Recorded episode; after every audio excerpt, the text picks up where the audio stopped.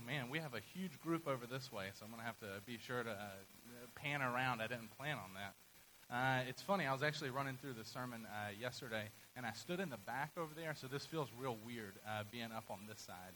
Uh, but it's, it's all right. I hope everybody is uh, doing well this morning. It's good to see everybody, especially again on this holiday weekend. if you would, if you join me, I'm going to open in prayer. Oh, Father, you are so good and so gracious. Uh, what a joy it is to uh, spend time uh, with, with your scripture. What, what, what graciousness it is of you to, to, to give your word uh, to us. God, I pray that you would make it plain and known to us this morning. Uh, I pray that uh, my words would be.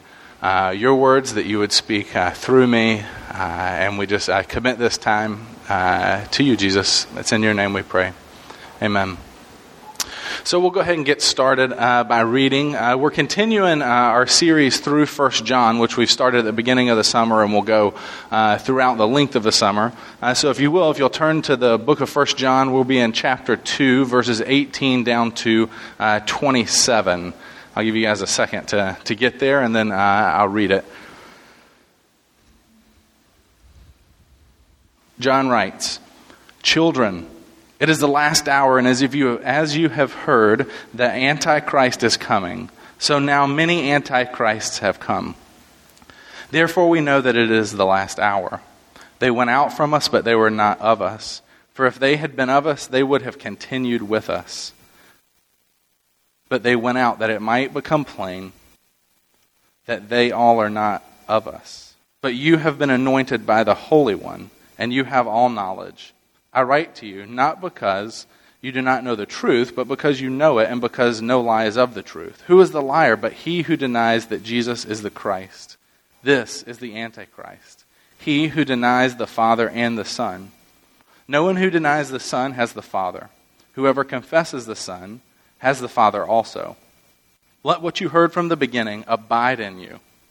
If what you heard from the beginning abides in you, then you too will abide in the Son and in the Father. And this is the promise that he has made to us eternal life. I write these things to you about those who are trying to deceive you, but the anointing that you received from him abides in you, and you have no need that anyone should teach you. But as his anointing teaches you about everything and is true and is no lie, just as it has taught you, abide in him. Now, I don't know about you guys, uh, but when I open this text, uh, and I read it. It's one of those to where if I were like doing a quiet time or a personal Bible study, I would be like, "Ooh, man, uh, let's see what's happening on the other page." Uh, you just kind of keep on turning, and uh, at first glance, I feel like this text is one that's uh, kind of intimidating, right? John begins, and his first, right here in this passage, he begins with children. It is the last hour, and for those of you who grew up uh, in the church, especially in traditions that are talk about eschatology or end times a whole lot, you know, I kind of come to it with like this left behind Kirk Cameron baggage too. So anytime I see like left, I see like it is the last hour, I'm like, oh no, how could I talk about this? How are we going to preach about this? I don't even know how, I'm feeling a little anxious about it. And then the next it's like, then the, the Antichrist, Antichrist is here. And not only just one, but a whole bunch of them have already come, which like blows my mind because, you know, we go to it and we have this idea or this assumption about what it is because we've seen Left Behind or we've heard about Left Behind or we've had nightmares about Left Behind. Uh, but we, you know, we, n- not me. Uh, no worries. Um, but, but we come, you know, we kind of come to the text with our own set of, of assumptions, and, and I think it's kind of, it's, it's dangerous and it's unhelpful to understand, you know, it, the way that the ESV is uh, translated, I don't know if you know, but the ESV is actually a word for word translation, whereas like the NIV is like a, a phrase by phrase. Uh, and then you have things like the, the message or NLT that are more like concept by concept. Uh, and so it's already, this passage is a little bit chunky and confusing just grammatically when you read it because of the way it is in the Greek. Um, and so the NIV, I even debated, I was like, man, should we read? It's at least a little bit more plain. I mean, it doesn't mean that the concepts that are in here are any less intimidating, but at least, you know, the, the grammar structure of it's not just like, man, I don't have a clue what he just read. Uh, but but but it but but it's good. So uh, I want us to do a couple things uh, together uh, this morning. One, I want to give a, just a brief kind of hermeneutics lesson, uh, which is just basically rules about how we study Scripture. Because you know when we bring to the table assumptions and we don't ask good questions of Scripture, we get out of Scripture what's actually not there. Uh, and so the first thing I want to do is just kind of go through what are some basic questions we can ask when we that we can ask when we approach the text. Uh, and I hope that you will begin asking, if you don't already, when you're studying Scripture uh, on your own. And because we can't, I mean, we have to actually unpack this text and preach this text.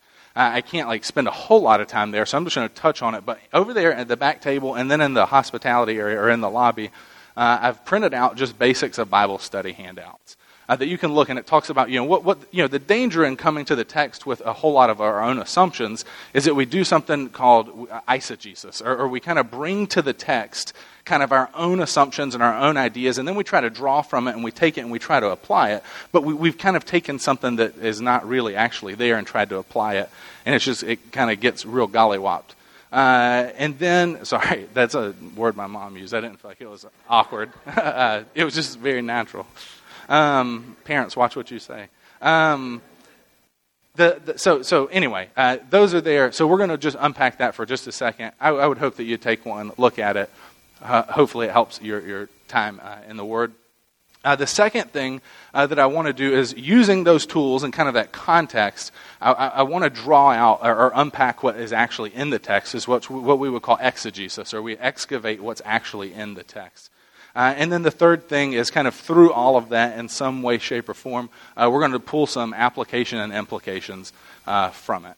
So, without further ado, uh, the first rule of good hermeneutics is to go to whatever you're going to, and I guess it's not even just hermeneutics, how we study the Bible, it's like any situation in general, is to ask yourself, hmm, what's actually going on here? Uh, I mean, it doesn't. I mean, if you're going to a nonfiction or fiction, or you're going, you're reading poetry or apocalyptic literature or a letter to someone, you always kind of want to go, "Hey, what's actually happening here? what, what is this? What's happening here?" Because, like I said, when we bring assumptions, assumptions are pretty dangerous. Uh, when I was doing this, it reminded me of a story a few years ago. Uh, some of you may remember. I don't know how many in here were uh, part of our missional community. But Casey and Lauren Payne had moved here, and Casey and I had become pretty good friends. Uh, and, but we hadn't, exp- we hadn't built a whole lot of a relationship with Lauren. She was busy with work and some other things. Um, but they invited us over to their house for dinner. Uh, and it was the first time they invited us over uh, for dinner. And so, you know, we're kind of excited. You know, we're, uh, man, this is a cool opportunity. We're actually getting to know Lauren a little bit. This is great. Uh, so we go over to dinner. Casey makes some lovely pork chops on the grill. Uh, we eat dinner. It's great. And then after dinner, Lauren asks, Would you guys like some, some dessert? Well, maybe, of course we'd like dessert. You know, we're good Americans. Yes, we like dessert, please. Uh, so she gets up from the table. She walks over to the refrigerator. She opens it up and she pulls out this beautiful glass trifle dish. I think that's what you call it. Isn't that right? The clear dishes? Yeah. So she, bring, she, she takes it over to the counter. She doesn't even bring it to the table. And then she goes back to the fridge and pulls out some heavy whipping cream, kind of in a carton. And then she goes and makes this homemade whipped cream. Now, this is good news for me my mom not only said gollywopped, but we never had fake whipped cream. It, there was no Cool Whip allowed. It was only real whipped cream. So I, I, have a real affection for whipped cream. So I'm actually pretty excited at this point uh, that she's got this real whipped cream. Uh, and so she's, uh, sorry, in the trifle dish, I miss this, miss this part, it's key, uh, is like layers of what looks like chocolate mousse, like dark chocolate, light chocolate, just different layers of mousse. And so she's making this whipped topping, this whipped cream to put on top of it. She makes it uh, and, and, as she's kind of finishing up, you know, I, I, again, you got to remember, I have two things going on in my mind. One, I absolutely loved real whipped cream. Cool Whip's garbage. I'm sorry if that offends you. Uh, two, two, this is the first time like we're there as a family, like over in their house. They're hosting us, so like I'm not trying to be like weird or anything, but I'm trying to be like grateful and express gratitude and be thankful for hospitality. I mean, she's making homemade whipped cream, which is amazing. Uh, so I'm, I'm, wanting to express this gratitude or thankfulness. And so I open my mouth uh, and I say, Lauren, this is great. Thank you uh, so much. I'm really excited about the dessert. Uh, and I, I don't pause, I don't take a breath, I just keep going. And real whipped cream is so much better than Cool Whip. And, and, then I don't pause there either to like wait for her response to kind of see what's actually going on. I just continue. you got to remember what's in my mind. I say, you know, the stuff that you buy at the store is just gross. It's garbage. Cool Whip is terrible. It's a fake, sorry excuse for real whipped cream. It's full of chemicals. I don't even know that it actually has dairy in it. If you look at the ingredients list, it is pretty wild, though. You should do that if you haven't. So Lauren waited for me to put my foot all the way in my mouth uh, before she responded, or until I quit talking and she responded. She says, Well, you're probably really going to hate this dessert because all of the chocolate mousse is straight out of a Cool Whip can. Context is important. Uh, a little awareness can be really, really helpful uh, in any situation. Uh, a little bit of asking, you know, maybe waiting for her to respond, asking a question, seeing what was going on would have been helpful. So, uh, as we go to the text uh, this morning, especially a text like this, uh, I, I, want us to do two things, and I, I kind of look at them like lenses. You know, I, I like to have like a wide a- angle or like a panorama lens where I kind of step back from the scripture and I go, hey, what's going on here in light of the entire narrative or the meta narrative, the overarching story of scripture? You know, creation, you know, fall, redemption, and then the restoration of all things. Uh, so that's the first thing that I like to go is like, hey, where is this actually falling within the, the story arc of scripture? Uh, and John's letter here is, you know, it, it's in what theologians would call the, the now but not yet, so to speak. The kingdom has come. Jesus has come. He's, he's lived his life, death. He's been buried. He's resurrected. He's ascended now to the Father. He sent the Holy Spirit uh, to the church. But all things have not yet been uh, restored. All things, there, there's not the new creation uh, yet. So that's kind of like our, our, our, place in the, the whole story arc. And then the second is kind of more of like a zoomed in lens, and we're asking more like cultural questions, textual questions, what is this actually saying? What's John actually writing? And so we, we start by asking just a couple simple questions. You know, what, what genre of literature is this? Because what genre of literature is this actually really matters. You know, what, what is, what's, what's the, I guess, the, the, the, genre? And we know that, you know, John uh, is a letter. Uh, and if it's a letter, who wrote it? John, the same John that wrote the Gospel of John and Revelation and Second John and Third John, the, the one who was with this uh, Jesus, who walked with Jesus. Uh, who is he writing it to? Uh, it's believed that he's writing it to a group of churches or the church in uh, Ephesus. And then what's the purpose of the letter? Uh, what's he actually doing? Because if we isolate this one text and we pull it out and we bring our own assumptions, I think it gets pretty uh, dicey because we're trying to interpret it kind of apart from its, its context. And what, what's been happening, see, is that John is still writing, as he's been writing throughout the whole, whole book, in response to some false teaching from a particular group of people called the Gnostics. Uh, and and more specifically, he's responding uh, to, to, these three questions. And we saw it at the beginning of chapter 3. But the three questions is, is and they're a little philosophical, but one, is God actually knowable? Can we know God? The second question that he's kind of responding to, or he's responding to, would be that can we know that we actually know God? Can we know, do, can we have a consciousness or an awareness that we know God? So, one, is God knowable? Can we know God? And two, if we knew God, could we be aware that we knew God? And then the third is, okay, if so, how?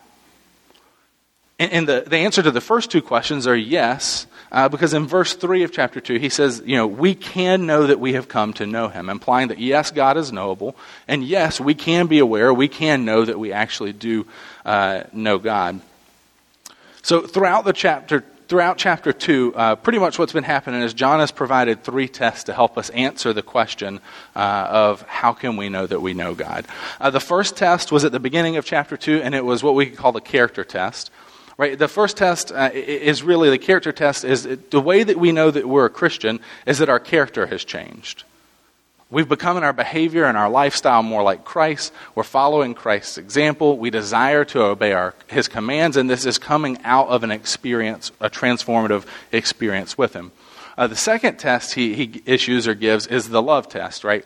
Uh, and it, this, it, he's not, not just talking about like temperamental kindness, like do you love your brother, uh, but, but a real genuine love that is that birthed out of a regenerate heart. Uh, not just nice, not just somebody who's nice, but somebody who's changing. Uh, and the way that we would know that that's not just temperamental and it's something that's actually from a, a reborn heart uh, would be that there's tremendous progress being made, uh, that you're considerably, considerably more loving than you, than you used to be. And so now we come to where we actually are. We come to the last of the three tests. So what, what were they? The first test was, does anybody remember? Sorry, I'm a teacher, and so I, you can respond. It's okay. The character test, right? The second one was love test, right? And the third test, uh, we'll hit in just a second. Uh, so let's look back at the text, and I'm going to give you some running commentary as we look through uh, a few of these verses. Uh, and I will give you some running commentary. There are a few tangents. You just have to handle that. Um, very early, even. So in verse 18, John starts out with children. Now, this is the tangent already. See? I, I, love John's address of the church uh, as children. I think something in our society that we miss is that people become objectified. Uh, in any sense. You know, we, we, talk about you know men sexually objecting or objectifying women, but in general, we as a culture and society objectify one another. We see one another as utility, what somebody can give us, what somebody can uh, provide us with. And I love if you know about children and parents, that is not at all what that relationship is like. And so I just love like this affection John is writing with. It's just like children, like children the ones that I love, that I care for, that I, that I want to serve. I, I really like that. I've said that to Reggie all throughout, and he, he says it all throughout this book. So he says, Children, it is the last hour. And as you have heard that the Antichrist is coming, so now many Antichrists have come. Therefore, we know it's the last hour. John saying, in this last hour, in this time that has just passed, right now, Antichrist is coming. Now, if you read it in the ESV, is it weird? There's an article missing. Uh, there's something missing right there. He's just like, that Antichrist is coming. He's not saying the Antichrist. He's saying that Antichrist is coming.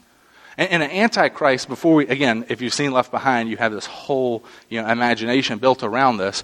Literally, it just means one who is against Christ. So if we read it like that in this time, the time that's just passed, and this makes sense because of how, what he's about to say. But he says, in this time that just passed, the Antichrist, the one who is an opponent of the Messiah, in fact, many Antichrist, many opponents of the Messiah have come. And then, then he goes down in 19, he says, they went out from us, but they were not of us.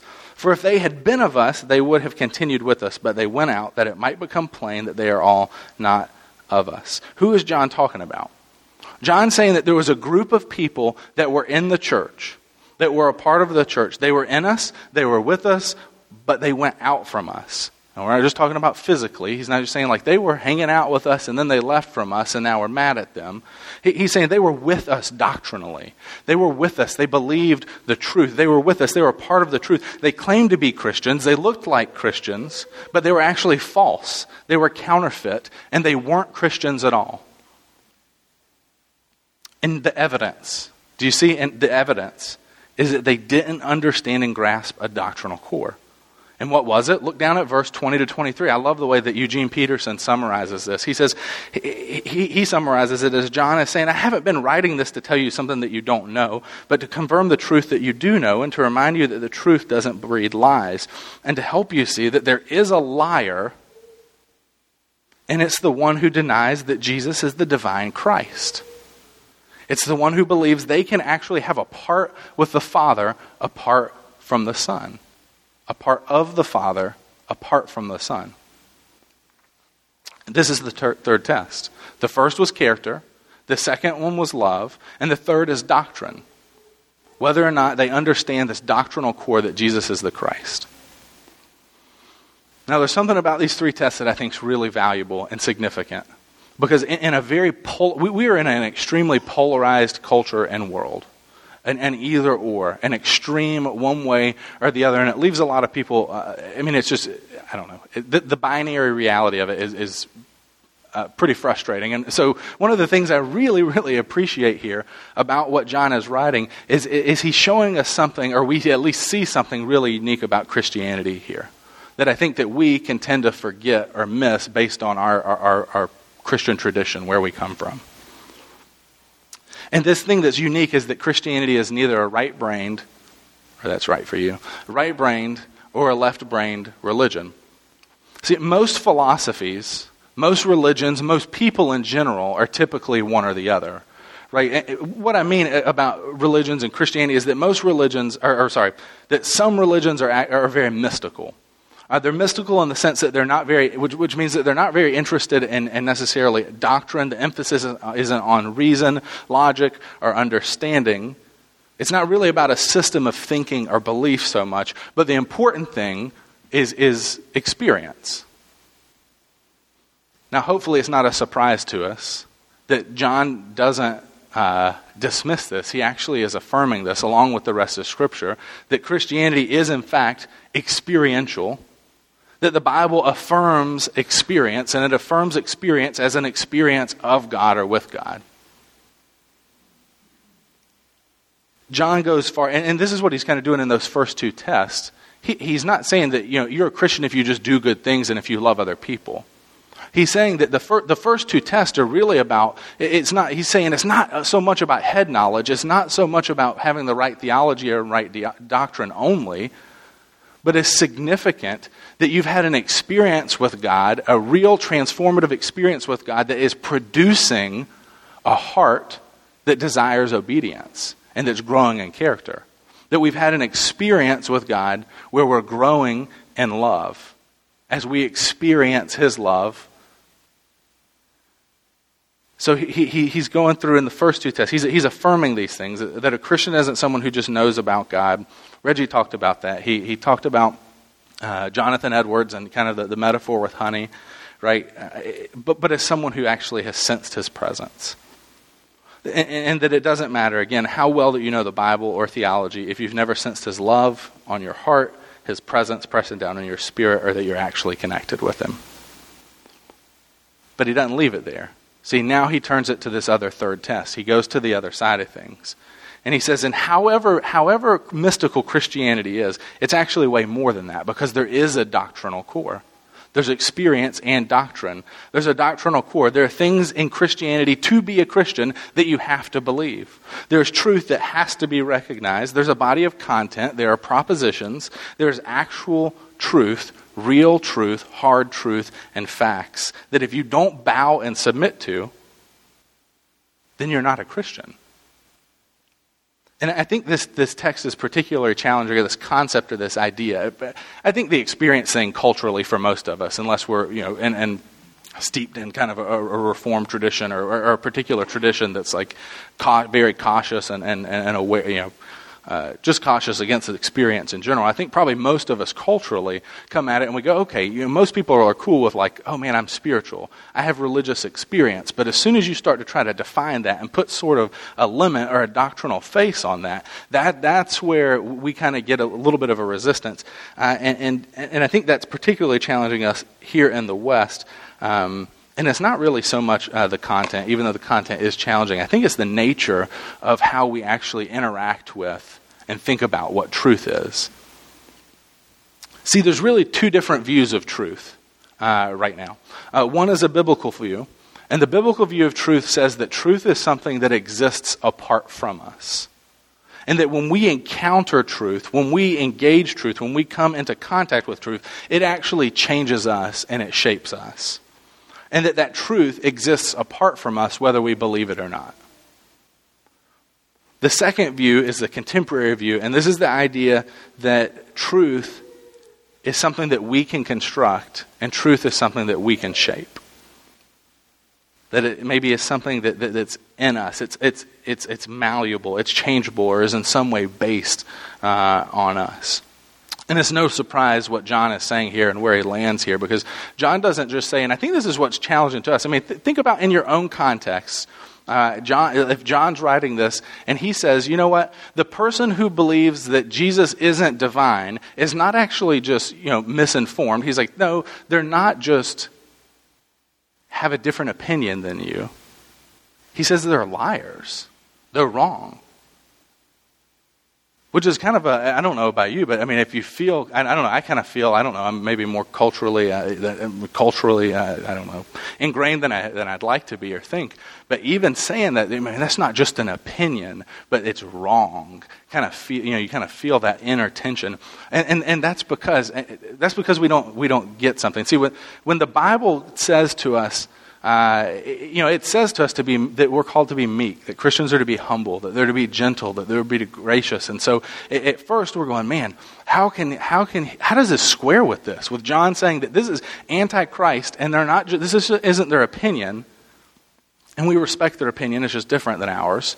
He's saying, no, these people are wrong. They're actually liars. They're saying that Jesus wasn't divine and that they're liars.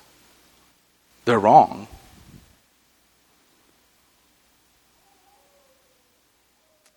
So, so how does the Bible's call to meekness square with this? And I think it's actually pretty simple. See, the Bible teaches that when it comes to me, when it comes to you, when it comes to us, our thoughts, our opinions, our ideas, our direction, we're supposed to say, you know what? Maybe you're right when somebody disagrees with us. We have humility and graciousness to kind of hear, man, you know what? I do have a limited perspective. You're right. Socrates said it brilliantly. I know that I know nothing. Right? I mean, I would hope that we all have an awareness of our limited ability to perceive truth or, or, or even process it, much less perceive it, right? I would hope that we all have a limited, but, but what that then moves us into is to believing that, you know what, to claim that we know anything to be true is actually pretty arrogant right? Because if we know that we have a limited perspective and a limit, limited ability to process that perspective, then it really is. I mean, I mean uh, Socrates is right. It really is arrogant to believe that we know anything. Unless one with unlimited perspective and unlimited knowledge has made that truth revealed and known to us. If it's up to our ability to perceive it, then, then it, come, it is a little bit arrogant to say, I, you know what, I know everything about everything, which gives me the right to be the authority on this thing. But God has made that truth known, one with unlimited knowledge, unlimited perspective. It would be arrogant to, to dismiss that. See, the, the Bible teaches us, like I said, when it comes to me and you, we're to, we're, we're to go, you know what? If somebody addresses something that they think is wrong, we're to go, you know what? Maybe we should really entertain that and consider what they're actually saying. Or if it comes to second or third level doctrinal issues within the church, that, the, that, that churches have faithfully gone to Scripture over, over years, over and over again, and come up with different ideas about, and they're going faithfully. You know, when those sort of things, we're supposed to go, you know what? Maybe it's right. But when it doesn't, when it comes to something that's at the center, at the core, an absolute core, which is what John is doing here, right? He's actually boiling down the gospel all the way down to its core. That when it comes to the core message to which all Christians have believed for 2,000 years, that's plain when we look at Scripture, it actually requires uncompromising assertiveness absolute, uncomprom- uncompromising assertiveness. And this is a pretty difficult thing to hold together for us. Meekness when it comes to us, absolute, uncompromising assertiveness when it comes to the core truth. Because what ends up happening is, is we become really just dogmatic people in general. You know, we, we have a hard time separating the two. And what ends up happening is we become dogmatic not just about that core doctrinal truth, we become dogmatic about everything our politics, the way that we approach our finances, the way that we raise our children, even the brand of toothpaste that we use, or the football teams we cheer for, or whipped cream. I like that. We need more of that. Limited amount, though. Only a little more. Or, so we either become a dogmatic person about everything, or we become really wishy washy about everything. We have a hard time really balancing the two. And, and here's why John is making this such a big deal. Because, see, the Gnostics taught that there was a divine being that descended on Jesus at his baptism and left at his crucifixion. They taught that Jesus wasn't fully God and fully man. And you go, well, I mean, that's just a different way to interpret what the scripture says about the Spirit descending on Jesus at his baptism and the dove. It's just a matter of opinion and how we interpret this thing. Or when he says at his crucifixion, when he's on the cross, I give my spirit to you. And John saying, no, no, no, no, no, no. This, this is a big deal because, see, the, the Gnostics taught, like, like I said, that he wasn't God. Maybe he was a great teacher, he was a perfect candidate for this divine being to come to. He was a great prophet, a great teacher, maybe one with even God consciousness. I don't know, did any of those phrases sound familiar to you? But that he could not be God. Like I said, it sounds innocent. But John is saying here in this scripture that if you get rid of the deity of Christ, if you get rid of the core truth, what is essential, you have actually missed Christianity. It's not just a liberal form of Christianity, it's not another brand of Christianity, it's a whole nother religion entirely. And he's saying this, this isn't actually a debatable thing. It requires uncompromising truth. It's an uncompromising truth, and it, and it requires that we hold, uh, hold to it. So, to be a Christian uh, is to have experienced God and to hold core truths, core doctrine about who He is, the essential core doctrines about who He is. So, if we're going, you know, what, what, what are the evidence? What do these tests teach us? That's, that's what those three tests actually teach us. Now, the other thing that John is dealing with, and this is probably my favorite part of the text, so I know we're kind of at that, that you know that last point uh, where you would say, "Hey, you know, hang with me." Uh, but th- this is probably the most exciting part of the whole text to me because I think this is where it actually comes together and makes a whole lot of sense. Because the other thing John is dealing with is how the belief and experience actually comes about. The other thing that he's dealing with, and we're going to dive into, is how this belief, how this experience, how it actually comes about. So look, look at verse 27 with me. We'll read the first half of verse 27. In verse 27, John writes, All right, frame your mind. Remember where we are in the text. Think about it. He's writing, he says, But the anointing that you received from him, remember that same anointing that he talked about back in verse 20 at the beginning, but that anointing that you re- anointing you received from him abides in you, and you have no need that anyone should teach you. Now, before, before I, I explain this, I, I needed to, de- to deal with the distractor uh, first. I, does anybody else, when you read this, I don't know. When I read it, I have all sorts of questions. When I read Scripture, I'm going, how could this be true? I don't really get how this works. Uh, but do you see what he says in verse 27? Those of you who've been anointed, who've received him, the anointing that you received from him, it abides in you, and you have no need that anyone should teach from you. Now, this sounds kind of crazy. This is coming from John, who later on in his writing identifies himself as a teacher and tells the people that he's writing to, don't depart from my teaching. John is transparently a teacher. And notice he doesn't he doesn't warn against false teachers, which is how we would read it, right? We would kind of read our thing. He says, "You have the Holy Spirit. You don't need teaching." That's not really what, he, what he's saying. At face value, like I said, it, it looks like he's warning against any benefit of teaching in general, but he's not. He's not denying the benefits and wisdom of teaching. He's not denying the various degrees of Christian maturity and Christian experience. It's really a whole lot less complicated when we understand the Old Testament allusion that John's pulling from, that he's drawing from. Through all of this, sorry, I don't like this mess right here. Um, from all of this, uh, John's reminding the church of a new covenant that has come about. He's reminding the church that there is a new covenant, and he's reminding them of all that this new covenant actually entails. It's pretty exciting. So he's actually drawing from a, a prophecy in Jeremiah uh, that, that was written. God was speaking to the, the, the Israelites while they were in exile. I mean, and bad things were happening. You can read the verses just ahead of it. We'll be in Jeremiah 31, uh, 31 to 34. I mean, just two verses before. I mean, there's, I, I, don't, I can't remember exactly, but it's something about like, you know, like their teeth will be crushed and they'll be demolished. Like, but, he said, okay, and, but after that, he said, there's a new day coming, a new covenant that I'm going to make uh, with them. So I'm going to read uh, verses 31 to 34. This is where John is, is drawn from. In it, he says, Behold, the days are coming, declares the Lord, when I will make a new covenant with the house of Israel and with the house of Judah. Not like the covenant that I made with their fathers on the day when I took them by the hand to bring them out of the land of Egypt. My covenant that they broke, though I was their husband, declares the Lord. For this is the covenant that I will make with the house of Israel after those days, declares the Lord. I will put my law within them and I will write it on their hearts, and I will be their God, and they shall be my people. And no longer shall each one teach his neighbor and each his brother, saying, Know the Lord. For they shall all know me, from the least to the greatest, declares the Lord. For I will forgive their iniquity, and I will remember their sin no more. So when he's talking about the anointing of the Holy Spirit, there's something pretty phenomenal that's, that's happening here.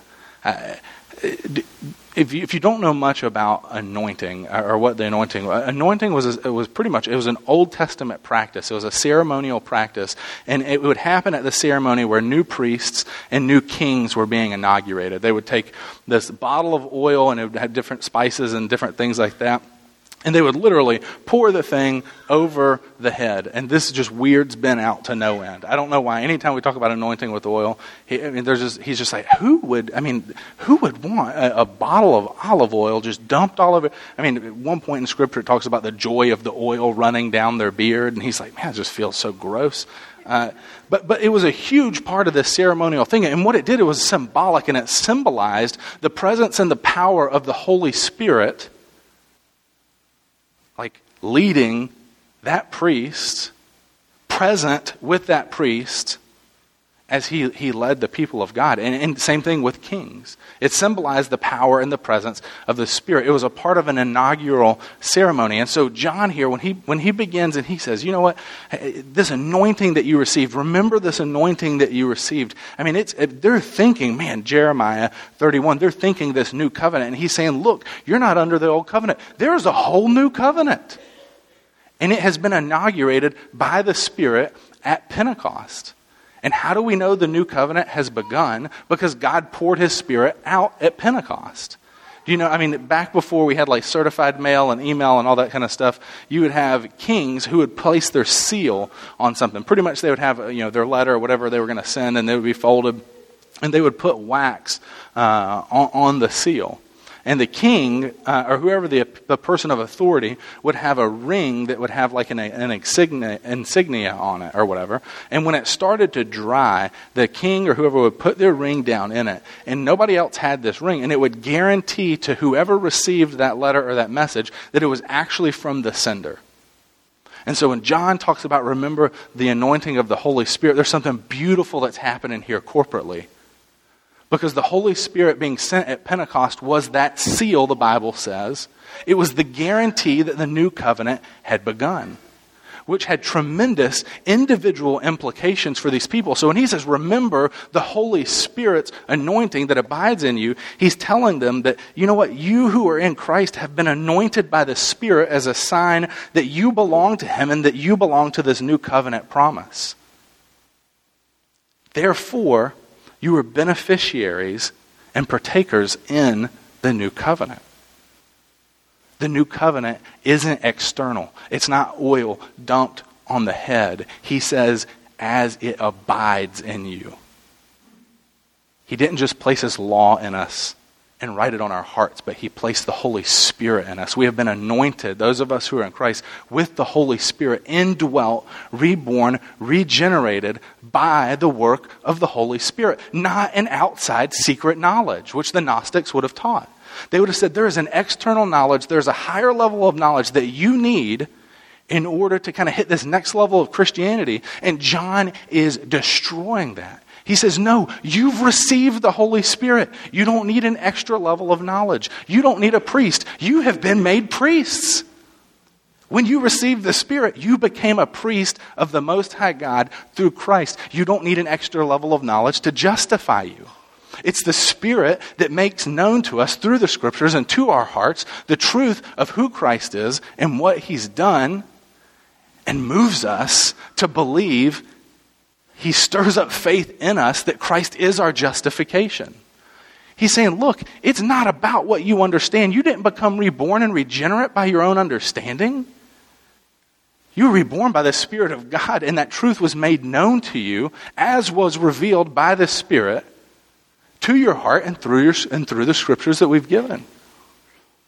I mean, this is a beautiful text that could just easily be misconstrued and misunderstood, and the richness and depth of it. I, I usually don't love the idea of preaching, but I, midweek I was like, Kelly, I am so pumped about this. I love the New Testament, uh, uh, Old Testament, the Old Testament allusion that he's drawn from, because I think it's rich. I think it's significant. And I think it's something that, that we need to understand. Like, you need to hear the same things that John is saying to the people in Ephesus that he's writing to. So I ask you, do you know that what makes you right before God isn't your knowledge or your understanding, but it's the Holy Spirit who produced in you new life. Jesus says that the, what, what does he say? Do you remember? He says the flesh can only give birth to the flesh. Thus, you need the Spirit. The Spirit is the one that gives birth to the Spirit, not, not our own understanding and our own knowledge. So he's saying, don't be fooled, don't be deceived. There's not an extra level of knowledge that you need. There's not a special guru that you need to be connected with to connect you with God. Because you are partakers in the new covenant, you can genuinely know God. You can genuinely experience God. You can genuinely know that you actually know God. And it's through the Spirit. I'm going to close uh, with a quote from uh, a pastor uh, named Ray Ortlund. Um, he has a really good quote, especially for it's relevant for us. He says, "Reformed theology is deeply satisfying intellectually. Christianity starts making sense in a thrilling way, but if we stop there, rather than go through the wardrobe into the Narnia of Christ Himself, then this great theology stops being thrilling." and we become hard, cold, and proud people. Family, friends, there is truth. Truth that we cannot change, truth that cannot be manipulated.